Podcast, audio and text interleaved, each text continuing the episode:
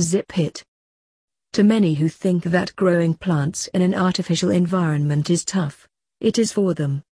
You've got to be joking, might be the reaction from many people. But it's true. Hang on a tick. The solution is here. The process is called hydroponics.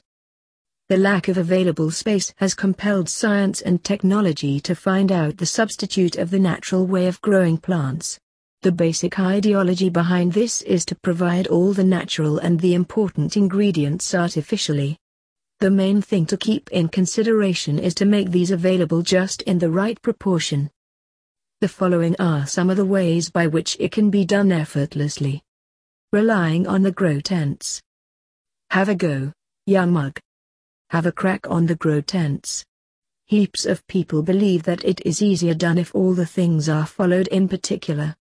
The introduction of the varieties of grow tent has brought a smile like the split watermelon on the face of people. Each happy little Vegemite has confessed that the use of these grow tents have made their efforts towards artificial plantation smooth.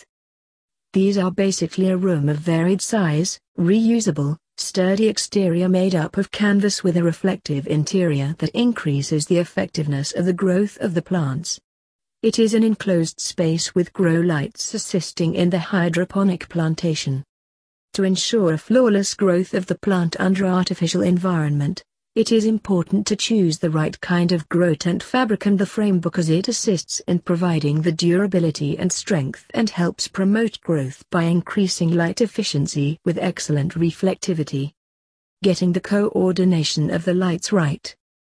Matching the right light fixtures according to the size of the tent plays the crucial role. Like fun, Stress should be given on ensuring that there is optimum light present in the enclosed area or the hydroponic system. The presence of light is directly proportional to the presence of light and defines the tent's ability to heat and cool. Experts recommend using a single light for the medium and small-sized tents. Taking care of parameters.